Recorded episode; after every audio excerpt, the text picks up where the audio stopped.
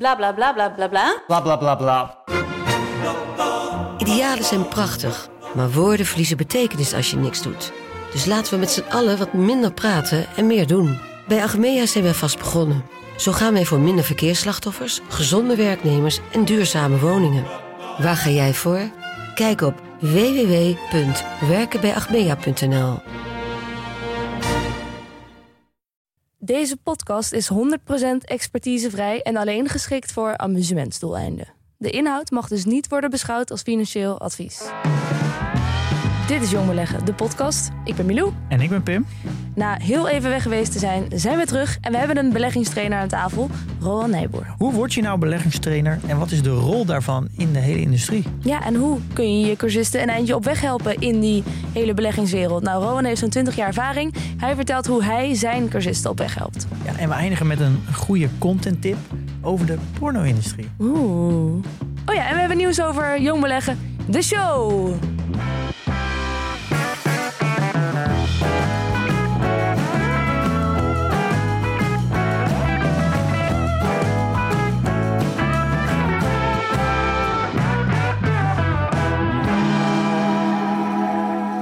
Van vakantie en meteen lekker weer de studio in met een onbekend gezicht. Maar wel een bekende stem, misschien voor velen, want je hebt een eigen podcast. Rowan Nijboer, trouwens, welkom. Dankjewel, ik heb zin in. Ehm, en, en je bent de beleggingstrainer. Je bent ooit economiedocent geweest. En nu ben je beleggingstrainer geworden. Daar is een verschil, maar het is allebei nog een soort van lesgeven wel. Klopt. Ik vind het hartstikke leuk om mensen te helpen. Er is niks leukers, denk ik, in het leven om anderen iets vooruit te helpen. Als je zelf heel veel geluk in het leven gehad hebt. Dat je bijvoorbeeld in Nederland bent geboren. Warren Buffett heeft het wel eens over de baarmoederloterij. Als je in zo'n rijk land geboren bent. Wat je kan doen is eh, teruggeven aan de wereld. En dat vind ik leuk om mensen te helpen. Maar waarom heb je dan die economieklasse achter je gelaten? Ja, dat, ik mis dat soms wel een beetje. Ik ben pas vorig jaar voor het laatst met uh, twee dagen de heet ik nog gestopt. En ik, ik, mis het, ik mis het wel een beetje. Want dat een leerling je aan het eind van het jaar een hand geeft, een student. Ja, dat geeft zo'n dankbaar en voldoenend gevoel. En uh, nu help ik mensen die geld hebben nog meer geld maken. Vind ik ook hartstikke leuk. Maar is van een iets ander orde niveau. Ja, en zijn natuurlijk volwassenen. Nou goed, we gaan straks met jou in gesprek. Waar ik eerst nog even op terug wil komen. Vorige aflevering hadden we het over een evenement voor vrienden van de show. Nou jongens, er is goed nieuws. Het is voor iedereen. Ja. Iedereen mag komen kijken naar onze voorstelling in de kleine komedie op 29 oktober. Uh, om, vanaf twee uur. Ja, op zaterdag. Ja. Jong beleggen, de show. Jong beleggen, de show. Wat dus gaan nu, we doen? Uh, wat gaan we doen? Ja, we gaan ja, een, een heel vullend programma. Ja. Een uh, mini-podcast, een show panelgesprek en nog iets van muziek, theater misschien wel. Misschien gaan we zelfs die kant op. Ja. En natuurlijk aansluitend een uitgebreide borrel. Ja, dat is misschien nog wat allerleukste. Hè? Kom je ook, Rowan? Ik ben erbij. Hoi. En nu zijn de kaarten voor iedereen te bestellen. Ja. Dus, uh, op de website, in de show notes, linkje naar dekleinecomedie.nl. En dan kan je dus nu ook de kaarten bestellen als je niet vriend van de show bent. Ja. Wees er wel snel bij, ja. want op is op. Ja, er zijn al veel kaarten naar vrienden van de show gegaan. Dus uh, ja, ik denk wel inderdaad dat je een beetje vaart moet maken. Um, nou, dat. Uh, en dan gaan we nu beginnen met Rowan Nijboer. Wat gaan we doen? Zeg het maar. We willen de hele de beleggingsindustrie een keer documenteren. Dat is eigenlijk ja. iets wat ik zelf heel leuk vind, omdat het ja, dan is het misschien over 10 jaar, 20 jaar nog steeds relevant. Uh, en zo moet je af en toe eens een uitstapje maken. En uh, ik denk de beleggerstrainer is iets wat je steeds meer ziet opkomen. Je ziet steeds meer cursussen overal, uh, van steeds meer advertenties nu. Ik denk als je Instagram opent, dan zie je nou non-stop advertenties. ik denk dat het goed is om eens een beleggerstrainer aan te worden die het, vind ik, correct doet. Mhm. Mm -hmm. en om daar eens over hebben van hoe beoordeel je dat nou? En ja, wat, zijn nou, wat maakt nou een goede beleggerstrainer? Ja. Uh, daar kwam ik dus eigenlijk automatisch bij uh, uit. Het is voor het eerst dat ik over de term hoor. Maar wat is eigenlijk een beleggingstrainer precies? Iemand die mensen helpt met beleggen. Ja. En zie je jezelf meer als een trainer of als een coach? Coach. Ja, dat vind ik leuker. Maar wat, wat is het verschil precies ja, in jouw definitie? Nou, ik denk bij trainer zou je zeggen... dan zou het misschien meer... werk je in iemands skill, maak je echt iemand beter. En bij een coach ben je veel meer ook bezig met iemands emotionele toestand zijn complete gemoedsrust. Je bent meer mensen aan het, in de breedte aan het helpen. Uh, want het kan natuurlijk zo zijn dat iemand een cursus volgt. En uiteindelijk blijkt dat diegene eigenlijk beter niet kan beleggen. Of niet in de vorm die jij dan leert. Ja. Komt dat wel eens voor? Ja, ja zeker. Ik, ik denk dat ik vroeger meer een trainer was. En als ik jouw definitie gebruik en nu meer een coach ben. Omdat ja, voor mij is 50% is onderzoek doen naar bedrijven. Maar 50% is ook mindset. En daar wil je, daar wil je mensen bij helpen. Want ja, jullie, je, hebt, je hebt dat boek uh, Psychologie van Geld ook gelezen van Morgan Ja. Housel. Ja, we allebei. Ja. En eh, ja, daarin zegt hij eigenlijk ook, ja, als je begint met beleggen, wat weet je zeker dat er komt? Een aantal crisissen voor de komende 20 jaar. Dat gaat gebeuren. En nu zitten we eigenlijk dit jaar in een soort van eh, mini-crash. En nu wil iedereen een soort van stoppen. En mensen maken zichzelf gek. En dat is, eh, ja, dat is heel pijnlijk. Maar als je daar op mensen gaat gewoon bevragen, dan kunnen ze daar rust in vinden. Ja, we weten allemaal hoe belangrijk het is. Het hele mentale stuk achter het beleggen. En hoeveel alles eigenlijk om psychologie gaat. Misschien nog wel meer dan het beoordelen van bedrijven. Ja, want eh, als je voor 30 jaar gaat beleggen, wat wij allemaal gaan doen, je hoeft maar één keer op til te slaan en je zet alles op, eh, Ja. zet alles op het spel. Ja, je Ja. kan je hele rendement... Dat is wel eh, grappig dat ik. Was van het weekend bij een, eh, een expositie, een kunstexpositie. En, daar, en dan vraag je, praat je met mensen, valwaardig en vooral oudere mensen. Vraag je, nou, wat doe je? Ik ben podcast maken, nou, een heel verhaal en dan beleggen. En dan krijg je echt vooral van de mensen die een beetje 60, 70 zijn. Dan krijg je allemaal een verhaal van ja, ik deed dat vroeger ook. Maar dat is 20 jaar geleden Oh, ben ja. gestopt. Ik, Ja. ja. Echt allemaal. En die, ik ben zoveel geld verloren. Je, ziet, je hoort toch best wel veel dat, dat iedereen het wel gedaan heeft. Maar dat best wel vaak mensen zijn gewoon gestopt omdat er een, eh, een, ja, een keer een goede crash is geweest. Of ze hebben geld verloren. Eh, dus ik denk dat het, het volhouden, gewoon je hele leven, misschien wel de grootste uitdaging is. Ja, Charlie Munger zegt: eh, de the first rule of compounding is to never interrupt it. Gewoon door Ja. laten gaan. En iedereen heeft een oom of zo die dan een naverhaal heeft gehad met beleggen. Of ja, als je net op 1 januari bent begonnen dit jaar, dan, ja, dan, dan denk je: ik ga misschien nooit meer beleggen. En dat zou echt doodzonde zijn. Mhm. En ook, het is ook een beetje afhankelijk op welke manier van beleggen kom je terecht. Als je gaat googlen op beginnen met beleggen, waar kom je dan uit? Ga je, kom je op daytraden uit? Of eh, een bepaalde technische analyse of fundamentele analyse? Ja. Warren Buffett kwam bijvoorbeeld eerst op technische analyse uit. En die heeft eigenlijk later gezegd, ja, dat heeft eigenlijk zo'n groot deel van mijn leven verspeeld. Wist ik het maar eerder en kwam ik maar eerder op die fundamentele analyse, oftewel Ja. waarde beleggen. Ja, ja nee, wij, wij weten natuurlijk als geen ander ook hoe het is als je nu wil beginnen met beleggen. Pim, ja, jij kon gewoon niet vinden waar je heen moest. Er is gewoon zoveel informatie. Dus wat nu dus kan, die onzekere beginnende beleggers, die kunnen naar jou, jij helpt ze en je, ja, leert ze beleggen. Daar doe ik mijn best voor, ja. Ja. Dat vind ik heel leuk. En, en wat maakt jou eh, de geschikte persoon om hun te leren beleggen? Ehm, hele goede vraag. Hoeveel ervaring heb je zelf? Ik heb nu zo'n 20 jaar ervaring. Ja, ja. Nou, daar heb je ook wel een crisis meegemaakt al. Ja, meerdere. Ik begon en eh, eerst via mijn vader op teletext, pagina 520, ging ik, eh, vond ik fascinerend dat je op je geld eigenlijk kon zitten en dan eh, geld kon verdienen. Nou, toen was, werd ik 18 en toen mag je een eigen broker-account. Ik denk, nu gaat het gebeuren. Dat is Oh ja? net voor de financiële crisis. Mhm. Nou, ik kocht aandelen SNS Reaal. Dat bedrijf ging binnen no time ook weer door de helft. En dat triggerde heel erg mijn interesse. En ik maar ik weet ook nog dat ik verlamd door angst werd. En op de een of andere manier heb ik toen niet verkocht of gestopt. En het triggerde iets in mijn interesse. En eh, toen is de reis eigenlijk begonnen. Van, toen wilde ik weten, hoe zit dit nou eigenlijk? Ja, maar bij jou was het dus niet... Kijk, jij had best wel een klap tegen dan, lijkt me. Ja. Jij dacht toen niet, ik stop ermee. Ik wil hier niks meer van weten. Maar jij dacht juist, ik duik erin. Ja, Hoezo? Ja, ik, weet- ik weet niet wat dat precies was, eh, wat dat op dat moment verklaarde. Ik ben wel altijd ge- geïnteresseerd geweest in bedrijven, dus eh, biografieën lezen en bedrijven bestuderen. En die financiële crisis, dat was zo'n bizarre periode om daarin te zitten. Dat ja, banken gingen bij bosjes failliet. En ja, het triggerde mij gewoon mijn interesse. En bijvoorbeeld een van die aandelen die ik net noemde, SNS Reaal, die CEO zei: Ja, de financiële problemen, dat is in Amerika. En wij zijn een Nederlandse bank. Beste belegger, beste Rowan, maak je geen zorgen. We betalen een mooi dividend. Oké, ik dacht, let's, let's go. En eh, Ja. ja. dat soort dingen dat je... En nu, je snapt de agenda ook van zo'n CEO... dat hij ook niet kan zeggen, ja, we staan op het punt om failliet te gaan. Nee, Maar dat soort besef, dat triggerde heel erg mijn interesse. ging niet failliet? Ja, later, ja. ja, mijn vader had daar zijn enige belegging in. En die is alles kwijtgeraakt. Dat is, eh, Oh, en dan... Beleg je ja. vader dus nu ik, woon nu op straat, dus... eh Jeetje. ja, hij belegt niet meer. Nee, ik, ik help hem Stort nu op. Ja. ja, deze is ja. uitbesteed. ja. Is dat, eh, want ik- jij stelde net wel een mooie vraag. Dan stelde je weer een nieuwe vraag op terug. Wat maakt jij nou een goede beleggerstrainer? Nou, één, omdat ik denk ik eerlijk ben. En ik denk dat dat heel erg problematisch is. En ik heb het geluk gehad dat ik ook op de universiteit onderzoek heb kunnen doen naar manieren van beleggen die werken. En eh, bijvoorbeeld eh, dat de dode beleggers, is ongetwijfeld hier wel eens gesproken, dat die de beste rendementen behalen. Ja. Ja, dan, ga je, dan kom je eigenlijk bij buy and hold is dat uit natuurlijk, want dode beleggers die kunnen niet handelen. En door- Vrouwen, betere beleggers. vrouwen, fantastische beleggers. Ja, en de slechtste beleggers, de, de technische analisten, de daytraders. Wetenschap is daar duidelijk over. 99% behaalt hele slechte rendementen. Ja. En toch zien we op uh, internet allerlei advertenties gaan bijna over daytraden of swingtraden of technische analyse.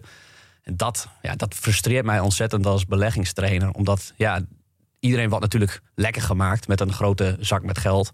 Of op een bootje dat je daar simpel rijk mee kan worden. Maar dat is gewoon allemaal een illusie. Ja. En daar frustreer ik me over. Daarom ben ik mijn podcast gestart. En daarom vind ik dat jullie ook geweldig werk doen. Want ja, wat ook veel uh, partijen doen, is ingaan op actualiteiten. En uh, ik denk Mhm. dat actualiteiten, nieuws van bedrijven of over de macro-economie, dat doet er eigenlijk allemaal niet zo toe. En dat maakt mij misschien een goede trainer. Dat ik help mensen heel erg uitzoomen. Wat wil je bereiken met beleggen? En mensen zoomen van nature heel erg in op het macro-economische nieuws. Meer, onder meer door de media en dergelijke. Omdat slecht nieuws bijvoorbeeld natuurlijk goed verkoopt. Dat uh, zorgt voor klikken. En dat, ja, dat uitzoomen, dat is zo belangrijk bij beleggen. De manier vinden van beleggen die, je, die bij je past. En uh, ja, in de instapcursus zeg ik ook eigenlijk tegen mensen die niet bereid zijn om erin te investeren, tijd erin te stoppen, ga dan gewoon index beleggen. Doe het voor jezelf, zoals jij heel slim doet, Milou. Want ja. dat is ook het bijzondere aan beleggen. Hè. Ik, ik zeg het wel eens vaker, als je bij Mike Tyson in de ring stapt, dat kan even goed gaan. Maar uiteindelijk krijg je klappen. En dat weet iedereen als je daar ongetraind in de ring stapt. Maar ja. bij beleggen denkt iedereen, oh, ik ga even wat aandelen kopen. Ik kan dat wel. En ja, ik kom er heel erg achter. En dat vinden mensen in trainingen wel eens frustrerend.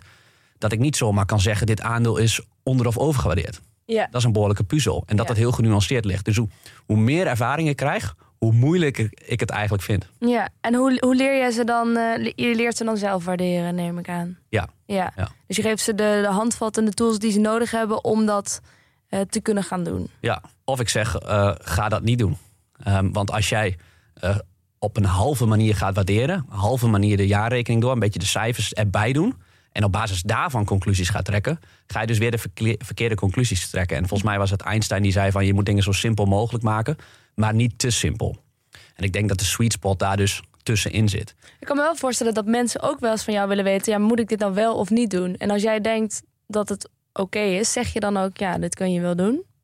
Ja, ik mag natuurlijk geen advies geven. Nee. Maar eh, dus, dus daar wil ik ook verder van blijven. En ik vind het ook heel belangrijk om die verantwoordelijkheid bij mensen zelf neer te leggen. Je hebt ook, ook wel beleggingstrainers die het gewoon helemaal invullen voor mensen. Ja, dit moet je doen. Mm. Alleen het probleem daarvan is dat veel mensen willen graag een expert volgen. Hè? Ja, want ik, dat zou ik frustrerend vinden... als ik niet het antwoord krijg van... ja, maar moet ik dit nou doen of niet? Jij weet het, jij bent de expert. Ja. Weet je wel? Ja, dus je wilt, je wilt volgen. Het is ik, omdat ik er niet heel veel van snap. Weet je wel? ja, de beste docent is ook iemand waarvan de student eigenlijk zegt aan het einde: Ik heb het zelf gedaan. Want die student heeft dan echt geleerd. En niet dat de, dat de docent het allemaal heeft meegegeven. En, Ja. en als er een keer een.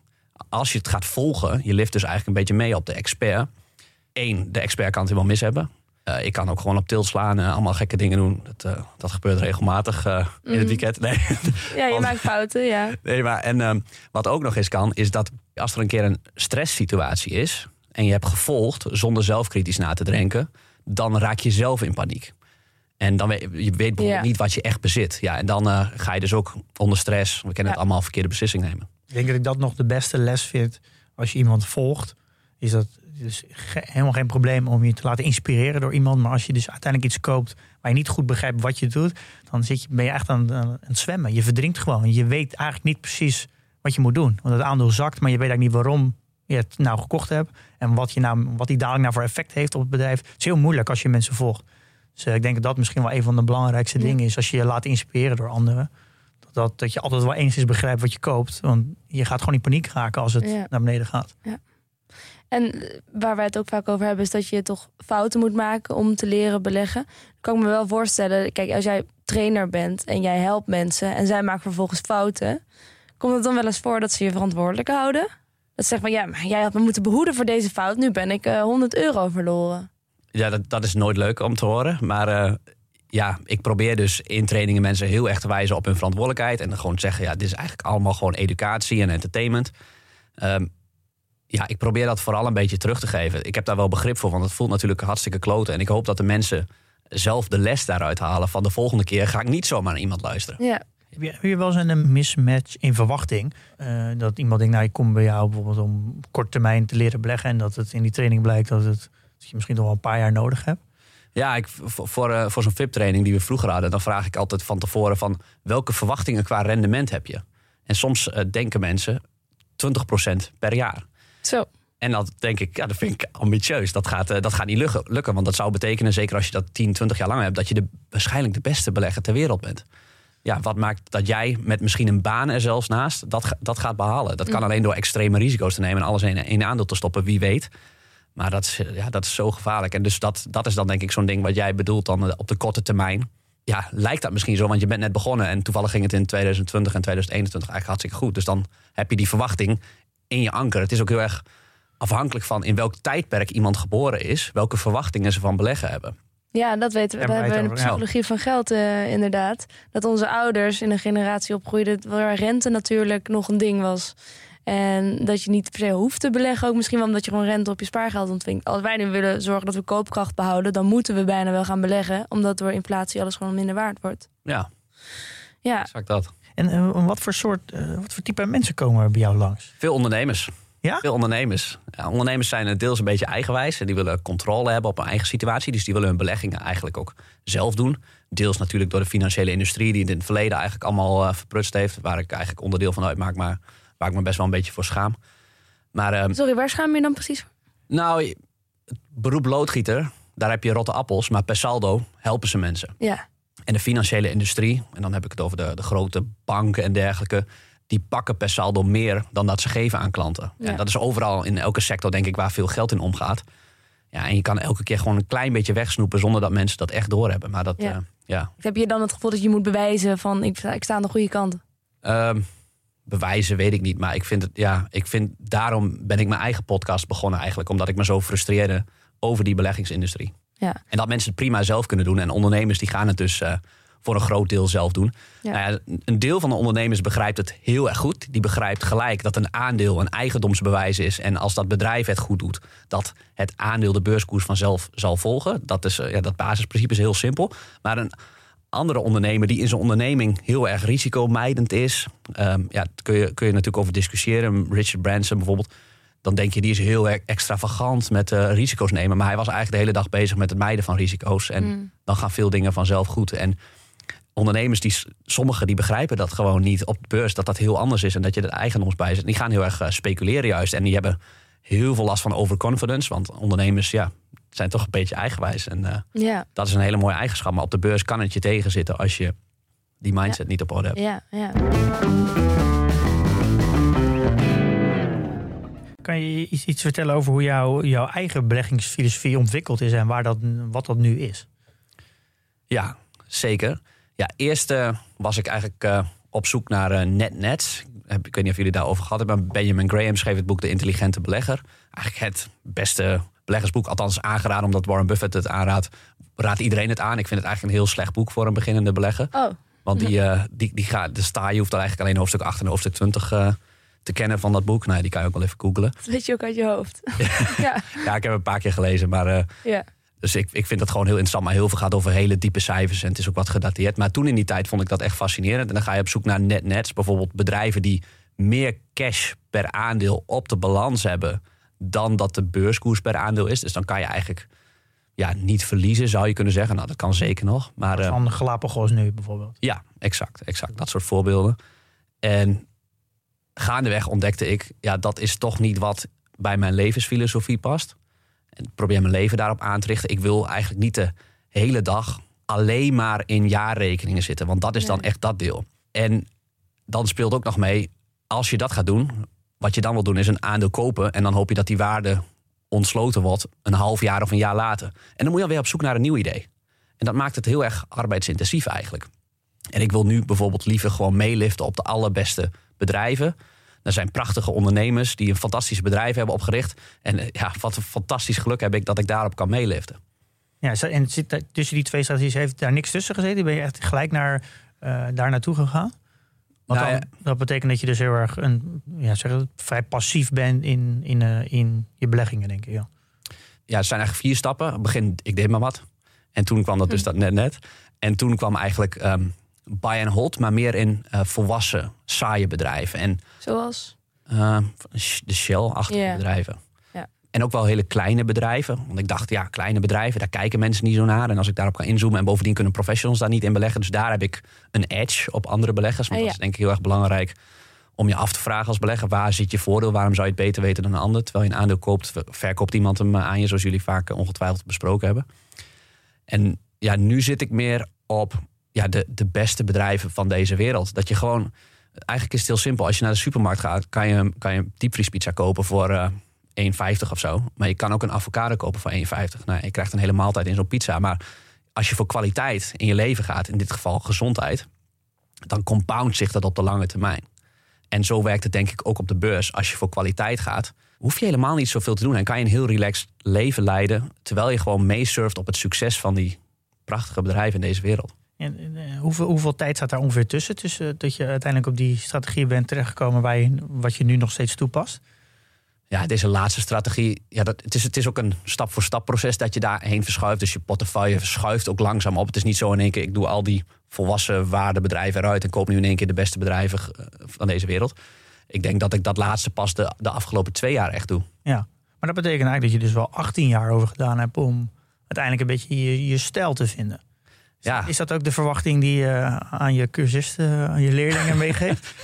ja, ja ik, heb, ik heb een intrinsieke motivatie, omdat ik dat beleggen gewoon een fantastische intellectuele puzzel vind. En het geluk heb dat ik daar de hele week mee bezig kan zijn en daar heel veel boeken over kan lezen, wat, wat mij eigenlijk alles gegeven heeft in het leven. Ehm, maar dat, dat is wel een reis geweest. En ik voel, me, ik voel me eigenlijk nog steeds maar een beginner. Want ik zei al eerder, ja, hoe meer je weet, hoe minder je eigenlijk weet.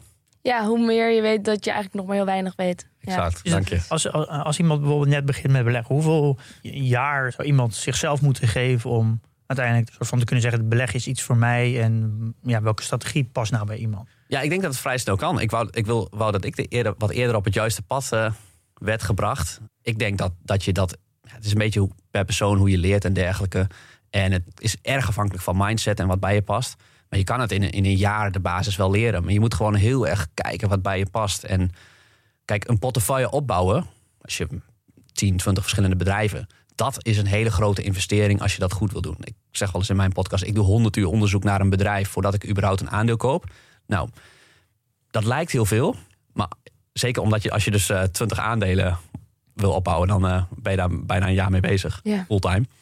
Uh, maar als je dat eenmaal opgebouwd hebt, ja, dan kan je gewoon meesurfen op dat succes. En dan wordt je leven heel relaxed. Want dat monitoren van die beste bedrijven, dat is veel minder arbeidsintensief. Ja, dus je moet wel even investeren zeg maar, in die kennis vooraf. En daarna wordt het minder, wordt het makkelijker.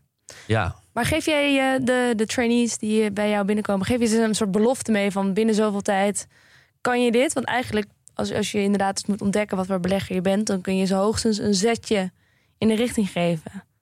Wat voor belofte geef jij ze mee? Ja, geen belofte. Het is echt afhankelijk, want kijk, ik kan de theorie bijvoorbeeld ook wel overbrengen, maar het toepassen is totaal anders. Want elk bedrijf is weer totaal anders. Je kan niet zeggen, oh, Facebook met een koers-winstverhouding van 15. Oké, hoe vergelijkt dat zich tot Apple met een koers-winstverhouding van 30? Ja, elk bedrijf vergelijken en het toepassen van die waardering en onderwaardering ja, is totaal verschillend. En dat maakt het ook zo mooi dat het zo'n intellectuele puzzel is. Ik gebruik zelf een checklist van meer dan 100 checks om een aandeel ja, een soort van rationelere keuzes te maken. Ja. Ehm, maar ja, bij een piloot is het heel simpel. Als die opstijgt, dan moet alles uh, op groen staan, alle vinkjes. Anders ga je niet. En bij beleggen gaat nooit alles op groen staan. Er is altijd een nadeel bij een bedrijf. En als je het perfecte bedrijf gevonden hebt, ja, dan moet je weer heel erg afvragen of de waardering waarschijnlijk uh, niet ja, te hoog is. daar een kruisje. Ja, ja, ja. ja. ja. het is, is het, je hebt er nu nog heel duidelijk uh, een beleggingsfilosofie, kan ik denk wel zeggen. Is dat, is dat ook iets wat je dan leert in je trainingen? Of is het, maar hou je het meer algemeen? Nou, ik probeer wel mee te geven waar ik in geloof. Omdat dat ik ook denk dat dat bij de meeste particuliere beleggers deze beleggingsfilosofie het beste bij past. En ze het beste dient om een lange termijn financiële doelen te halen. Ja, want zou je dit ook erg omschrijven als een, eh, een value vorm van beleggen? Dus weer waarde beleggen? Ja, ik denk dat elke intelligente vorm van beleggen waarde beleggen is. Je, je wilt uiteindelijk de waarde van iets bepalen. Maar zelfs als je, als je niet zou gaan waarderen, ik denk dat het, als je gaat waarderen en je doet het goed, dan ga je je rendementen verhogen. Um, als je het half gaat doen, dan ga je je rendementen verlagen.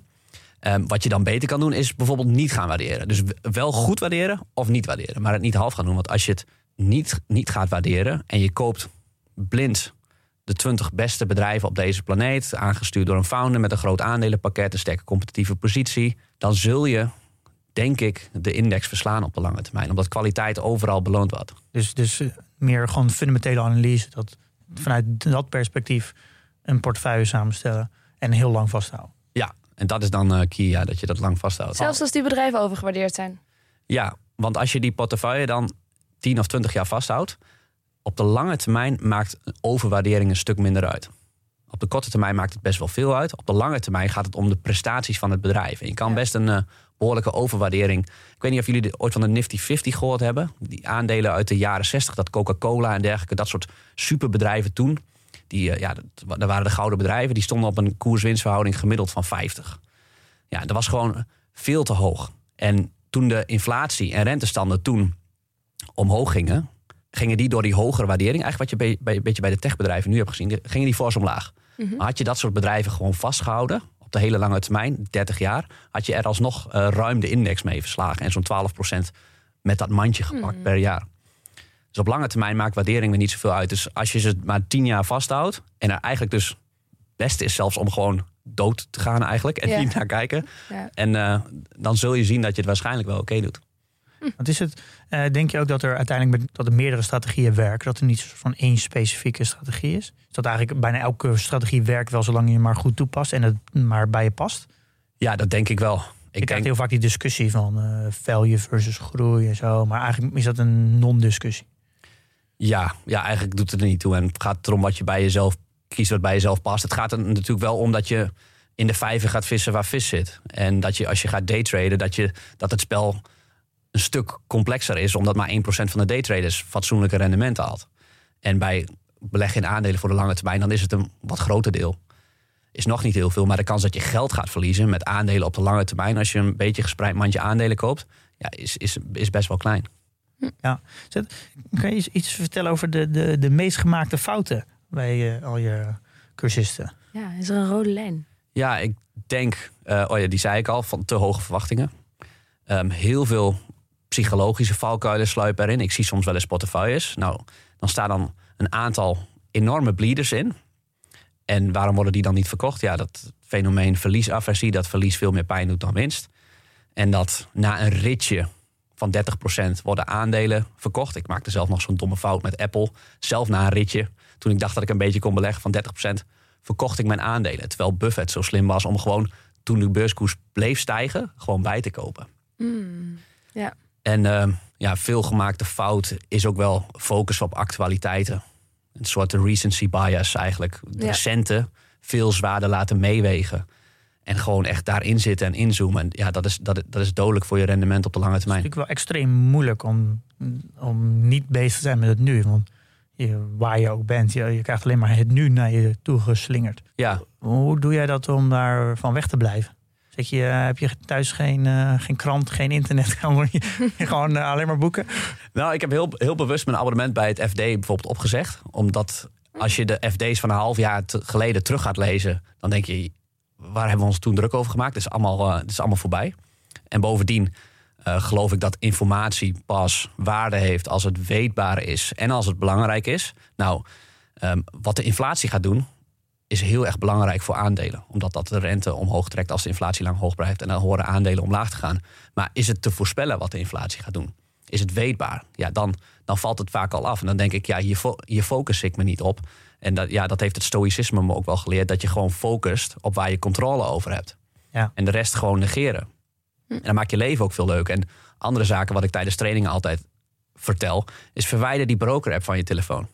Want het is gewoon een verslaving. Op een gegeven moment ga je zo vaak op een dag inloggen. om dat dopamine shotje te halen. Als het goed gaat, lekker. Dan geeft het eventjes een goed gevoel. Maar eigenlijk word je nog verslaafder aan dat gevoel. Oh ja. En als het slecht gaat, ja, dan gaan mensen wat minder inloggen. Ja, ik zeg ook wel eens, dan moet je juist inloggen om die pijn te voelen. En te beseffen ook dat op dat moment het allemaal niet zo erg is. Hm. En dat je je lange termijn doel, dat je voor 20 jaar belegt, maakt echt niet uit. Gisteren ging de beurs nog uh, 4, 5 procent omlaag. Geloof ik, een van de slechtste dagen sinds uh, lange tijd. Ja. ja, dat moet voor veel mensen heel veel pijn hebben gedaan, die inloggen. Maar heel veel zien dan al ergens op het nieuws, oh de beurs gaat heel slecht. Dus ik ga me niet inloggen, want dat gaat pijn doen. Maar ga, ga die pijn nemen.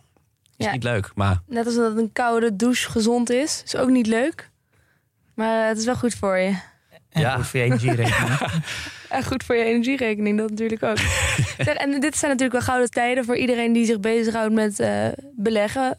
Uh, vooral met beleggers helpen, omdat natuurlijk een enorme toestroom is geweest. Er is natuurlijk ook een opkomst dan geweest van influencers. Hoe onderscheid je je van anderen? En we zeiden het net ook al, sommigen hebben een beetje een negatief stempel. Die schermen met enorme rendementen. Hoe, hoe zorg je dat je je daarvan onderscheidt? Nou, bijvoorbeeld door vooral mijn fouten te delen die ik heb gemaakt de afgelopen 20 jaar. En online zie je eigenlijk alleen maar dingen die goed gaan. Mhm. Ja, dat, zo, volgens mij werkt het niet zo. En uh, ja, ik denk dat je mensen echt helpt door mijn fouten te delen, zodat anderen die wat minder maken. Ik kan me ook voorstellen als jij jezelf profileert met... ik heb heel veel fouten gemaakt. Dat je denkt van nou, ik denk dat ik even een andere beleggingstrainer ga uitzoeken. Ja, maar dan past dat type mens misschien ook niet bij mijn training. Nee. En dat is, dat is dan prima. Ik krijg heel vaak de vraag van... kun je niet een cursus daytraden of een cursus opties of een cursus turbo's? Ja. ja, dat gaan we niet doen, want het is schadelijk voor de, voor de klant uiteindelijk.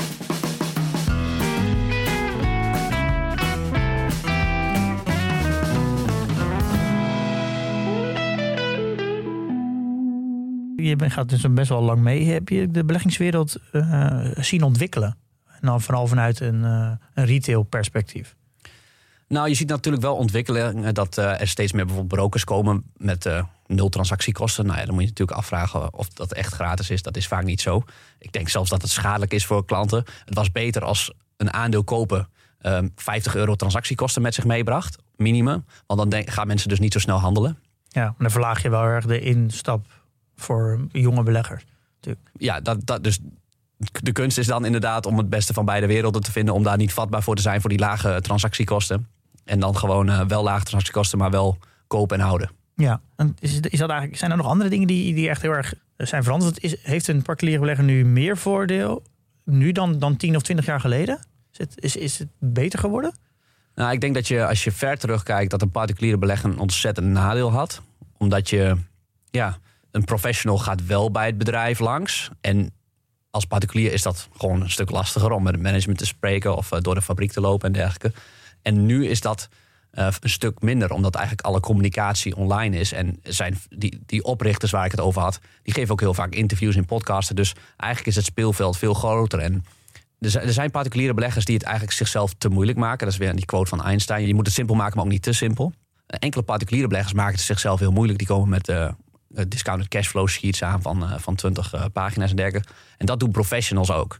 En ik denk dat dat ook verkeerd is. Want als professional wil je natuurlijk ook zo slim mogelijk bezig zijn. En je wil niet alleen maar tien jaar lang in hetzelfde bedrijf zitten.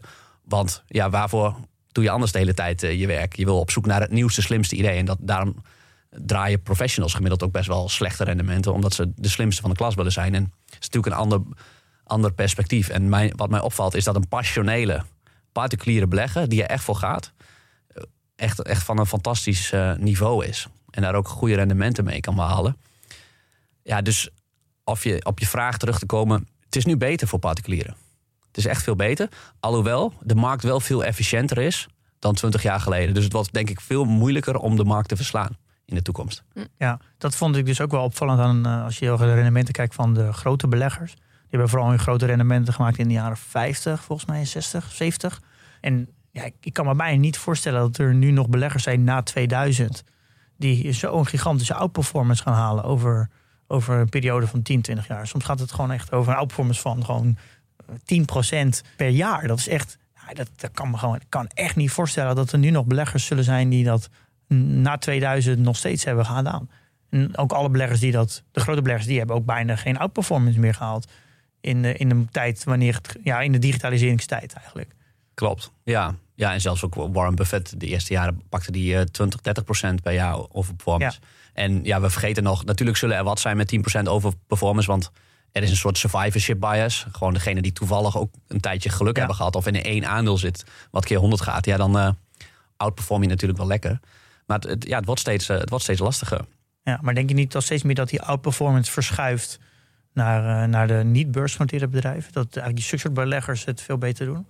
Bedoel je dan uh, dus de, venture capital? Ja, ja, venture capital of angel investors. Beetje die, en dat zijn natuurlijk de beleggers die, die heel anoniem zijn. Die, die, ja, die, die, die praten nooit over hun performance. Ja, het is natuurlijk een, dat is een veel minder efficiënte markt.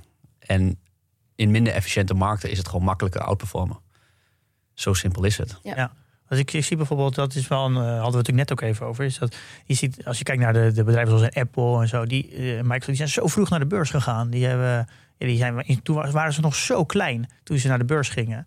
En uh, nou, dat geldt ook voor Coca-Cola en zo, en Domino's en Starbucks. Maar als je nu gaat kijken, de beursgang, nou, een beursgang van 30, miljoen, 30 miljard waarde is tegenwoordig normaal.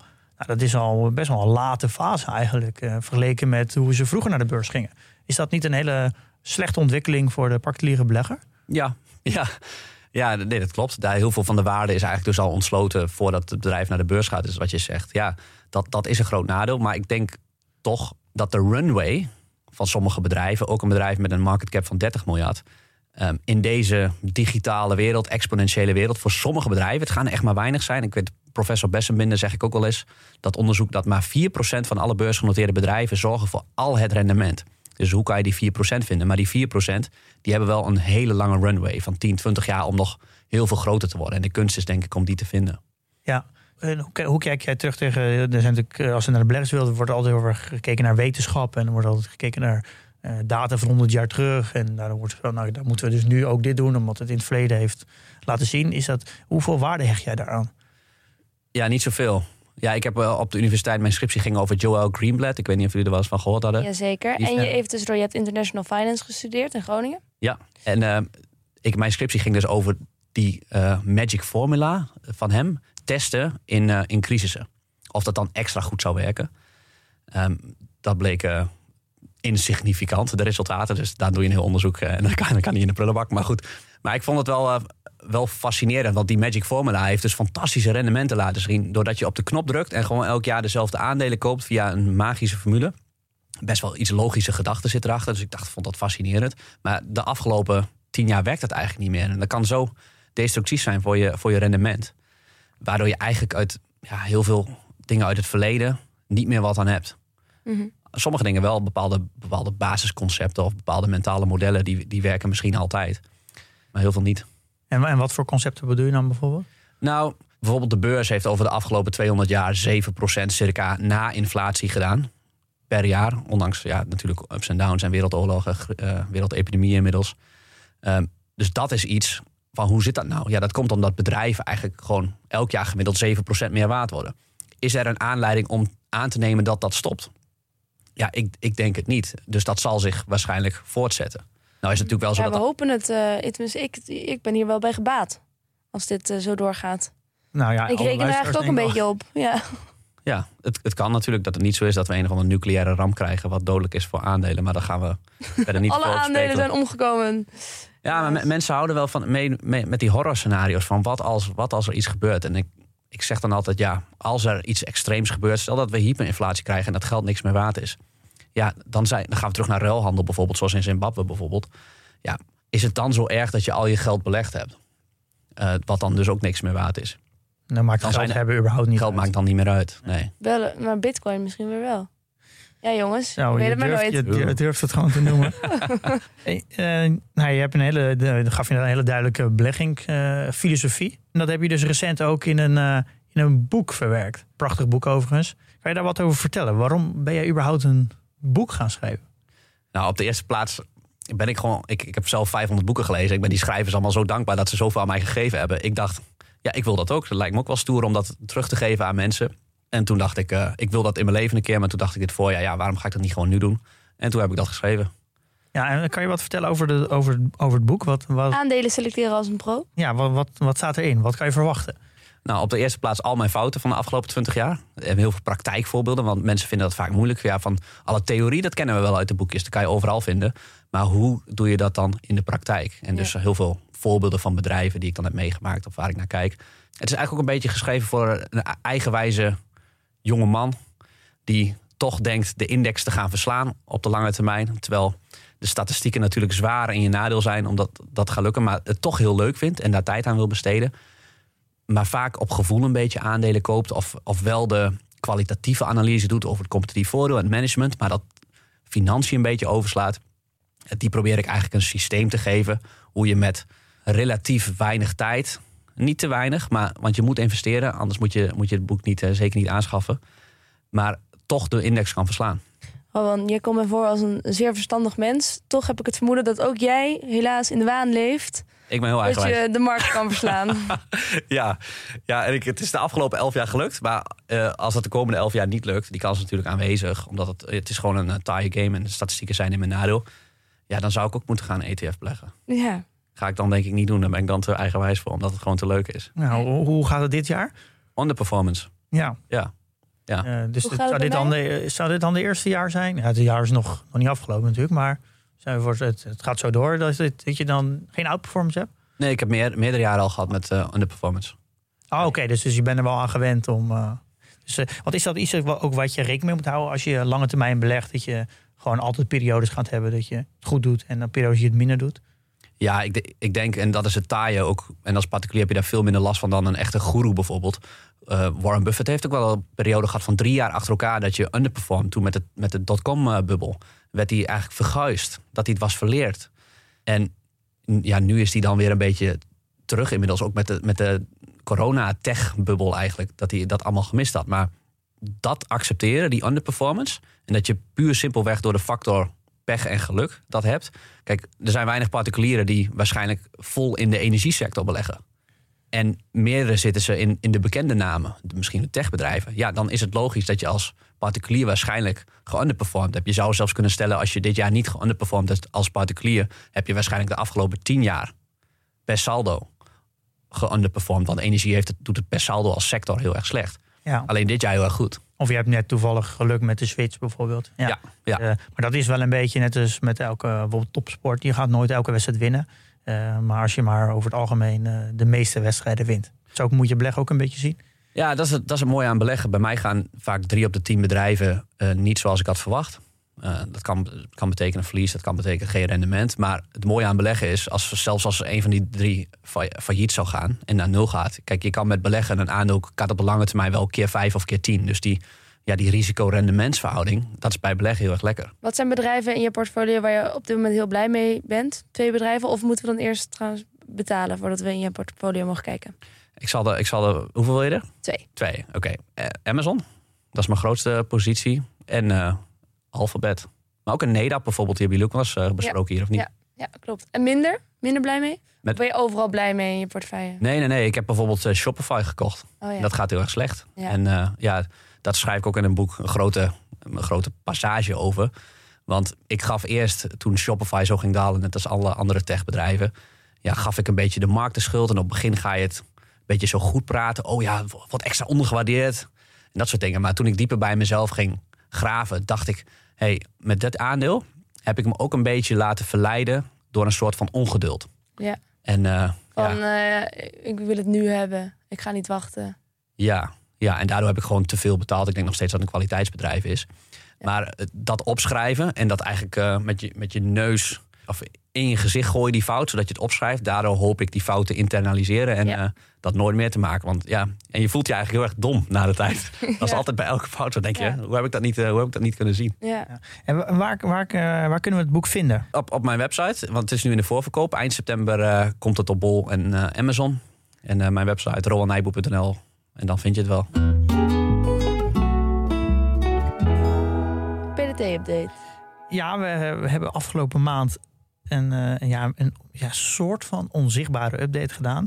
En dat vergt wel wat uitleg. Om even aan te geven, de, de infrastructuur die moet gewoon opgeschaald worden. We groeien steeds meer en er komt, komt steeds meer data bij. Elke dag hebben we natuurlijk weer nieuwe koersen, nieuwe resultaten van, van de klanten. Dus elke dag een nieuwe een portfolioberekening, Mhm. nieuwe posities.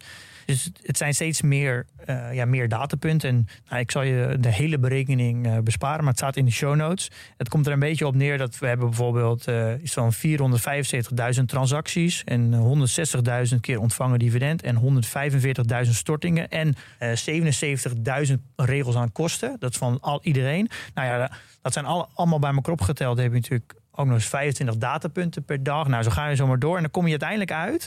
eh, en we genereren natuurlijk elke dag een, een rendement. Ik laat het Voor- even voor gaan. iedereen? hoor. Ja. Ja, en uiteindelijk kom je uit op 4,5 miljard datapunten Data. die we nu hebben. En dat wordt natuurlijk steeds meer. Want hoe meer mensen we hebben, hoe meer datapunten erbij komen. Ja. Kan je je voorstellen dat dit, uh, dat dit soms nog wel wat performance uitdagingen geeft. Ja. En elke nacht genereren wij opnieuw de portfolio's voor iedereen. Krijgen we de nieuwe koersdata binnen. En dan willen we natuurlijk voor iedereen een performance berekening doen. Uh, en dat duurde een beetje lang. Zo lang dat als iedereen wakker werd, dat nog niet iedereen aan de beurt was geweest. Okay. Um, dus dat was eigenlijk uh, nodig om, om weer even alles te herstructureren, dingen schaalbaarder te maken, dingen slimmer te programmeren. Uh, wat servers wat op anders inrichten. En dus dat hebben we nu weer verlaagd naar een, een aantal minuten in plaats van uren. Nou, dus we zijn weer, weer een beetje klaar voor de groei. Ik wou dat ik eens een kijkje achter de schermen zou krijgen bij de PDT. Oh, wacht eens even. Volgende week hebben we het powerhouse van, van de PDT hier aan tafel. Naast natuurlijk Pim Verlaan himself. We zullen hier Brian en Bas van de PDT aanschuiven. Ja. Een designer en developer. Om uh, te vertellen hoe ze dit allemaal doen. Ja, krijgen we even meer uitleg hoe dit nou werkt. Ja, dan snap je ook weer beter hoe een softwarebedrijf werkt. Ja, dus ja, dan gaan we iets... en we gaan een beetje een bruggetje bouwen naar hoe... Ja, waarom is een cultuur nou zo belangrijk? Ja. Voor ja, in een softwarelandschap. Ja. Wat is de complexiteit en hoe geef je dingen door naar disciplines? Dus dat gaan we met een hele goede designer en een hele goede developer bespreken. Ik ben heel benieuwd. Portfolio. Ik heb geen, uh, geen update. Oké, okay, ik ook niet. Jij? Nee, drie uh, dode beleggers volgens mij. Drie dode beleggers hier aan tafel. Is er dan misschien wel nog een content tip? Ja, ik heb wel een hele leuke, die heb ik tijdens mijn vakantie geluisterd. En dat is Hot Money. Uh, van uh, de Financial Times. Is het een podcast of is het een... Ja, dat is een podcast. En ja, het gaat over de porno-industrie. Schrik niet. Het, gaat nou, het, is, heeft daar niks, het heeft daar niks mee te maken met het onderwerp aan zich. Maar het is dus heel interessant. Het is dus een van de grootste industrieën. Ook het internetverkeer is, bijna, is voor het groot gedeelte bijna alleen maar porno. Wat? Dat geloof ik niet. Ja, het is echt zo. Daar komt ook bijna ook alle innovatie vandaan. Daar zijn ze dus bijvoorbeeld heel erg al mee met experimenteren met VR en AR. Uh, er, komt, er komt heel veel uit het leger en uit de porno-industrie. Uh, en het, er is dus een, uh, een, een journalist, Patricia Nilsson. En die heeft de vraag gesteld: wie zou nou eigenlijk de eigenaren van al die websites? Het zijn vaak in de top 10 van grote websites, staat vaak die grote porno-websites. En zij heeft daar onderzoek naar gedaan. En, zij, en dat is, iedereen probeert dat te verbergen. En zij komt eigenlijk steeds meer verrassende dingen tegen. En daarvan één is, is bijvoorbeeld Visa en Mastercard. Nou, dat zijn twee partijen die we allemaal kennen. Eigenlijk dicteren zij gewoon de porno-industrie. Huh? Ik wil niet te veel verklappen, maar in grote lijnen bepalen zij wat er voor porno wordt uitgezonden. Okay. Ja, dat is heel dat klinkt heel gek, maar uh, ongeveer 10 tot 15 procent van al de uh, transaction value uh, van Visa is uit de porno-industrie in 2000. Dus dan begrijp je ook hoe belangrijk dat is. En als je dus ook naar de beetje gaat onderzoek doen naar Mastercard en Visa, dan zie je namelijk een, in een jaarrekening ook een heel groot onderdeel van. Ik weet niet hoe ze dat noemen, maar er staat iets van. Ja, ze definiëren niet wat het is. En ja, volgens mij komt dat een heel groot gedeelte uit de porno-industrie. En eigenlijk, ja, als je natuurlijk geen betalingen kan innen, dan kan je dus ook niks verdienen. Dus dat, en daardoor zijn Visa en Mastercard zo uh, bepalend in die industrie. Uh, en Bill Ackman, de, nou, de bekende hedge fund manager, nou, heeft daar eigenlijk zelf niks te maken met de industrie, maar die is, wordt ook geïnterviewd. En die heeft even zijn druk uitgeoefend in die industrie. Om zijn, ja, zijn connecties te gebruiken om dingen te bewegen. Maar zij is uiteindelijk achtergekomen wie de eigenaren zijn. Uh, Kennen we ze? Uh, nee, nee, ik ken ze niet. Maar dit, en, die, sommige okay. wel, en sommige oude eigenaren die het weer verkocht hebben, die zijn ook geïnterviewd.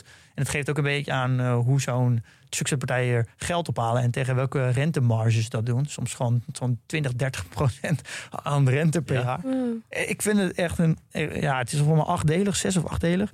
Ja, ik vond het heel interessant. Het geeft ja. ook wel echt aan wat de macht van Visa en Mastercard is. Dat, Hemeltje. Uh, nou, dat klinkt spannend. Ik ga dat wel luisteren, denk ik. Nee, een heel goed stukje onderzoeksjournalistiek, wat heel leuk ja, verteld de Financial Times, hè?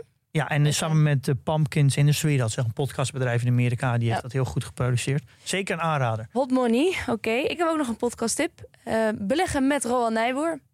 Van Rowan Nijboer. Van Rowan Nijboer. Ja. Met? Ja. Rowan Nijboer. Rowan Nijboer. We hebben een aantal marketingbureaus laten nadenken over, de, over een originele naam. Maar ja, uh, hier kwamen ze mee. Nee. Mooie, mooie vondst. Ik snap wel, daar heb je natuurlijk goed geld voor betaald. Mag ik ook nog een tip geven? Ja, tuurlijk. Nou, ik ken de PDT goed. En daar zit een functie in dat je je echte rendement kan berekenen. En dat vind ik echt fantastisch, want beleggers denken vaak dat ze een veel hoger rendement hebben gehaald dan dat ze daadwerkelijk behalen. Mhm. Mm. En hier word je eigenlijk heel goed daarmee geconfronteerd of je nou goed doet of slecht doet. Als je het slecht doet, moet je misschien wat aanpassen. En als je goed doet, meer van hetzelfde doen. En dat is echt iets fantastisch. Dus ik denk dat dat voor elke particuliere belegger een geweldig product is. Nou. Het is niet ingestudeerd trouwens hoor. Nee. Dankjewel. Ja. Uh, en jij ja, ook bedankt dat je dus de gast wilde zijn uh, in deze aflevering. Volgende week gaan we het hebben over de PDT dus, wat ik net al eventjes zei. En wat allemaal, hoe dat, hoe dat gebouwd wordt. Hoe gaat het proces van idee tot product. Uh, hoe werkt nou zo'n softwarebedrijf? Is ook informatief over. Misschien vind je ja? het wel zo interessant dat je een carrière switch gaat doen naar designer of developer. Denk je? Ja, het is een fantastisch beroep. Ja, nou, ik laat me verrassen. Uh, dus dat volgende week. En in de tussentijd, jongens, investeer in je kennis. Een beleg met beleid.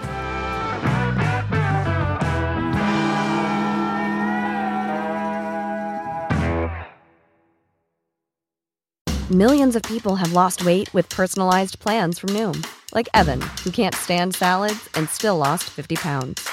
Salads, generally, for most people, are the easy button, right? For me, that wasn't an option. I never really was a salad guy. That's just not who I am. But Noom worked for me. Get your personalized plan today at Noom.com. Real Noom user compensated to provide their story. In four weeks, the typical Noom user can expect to lose one to two pounds per week. Individual results may vary.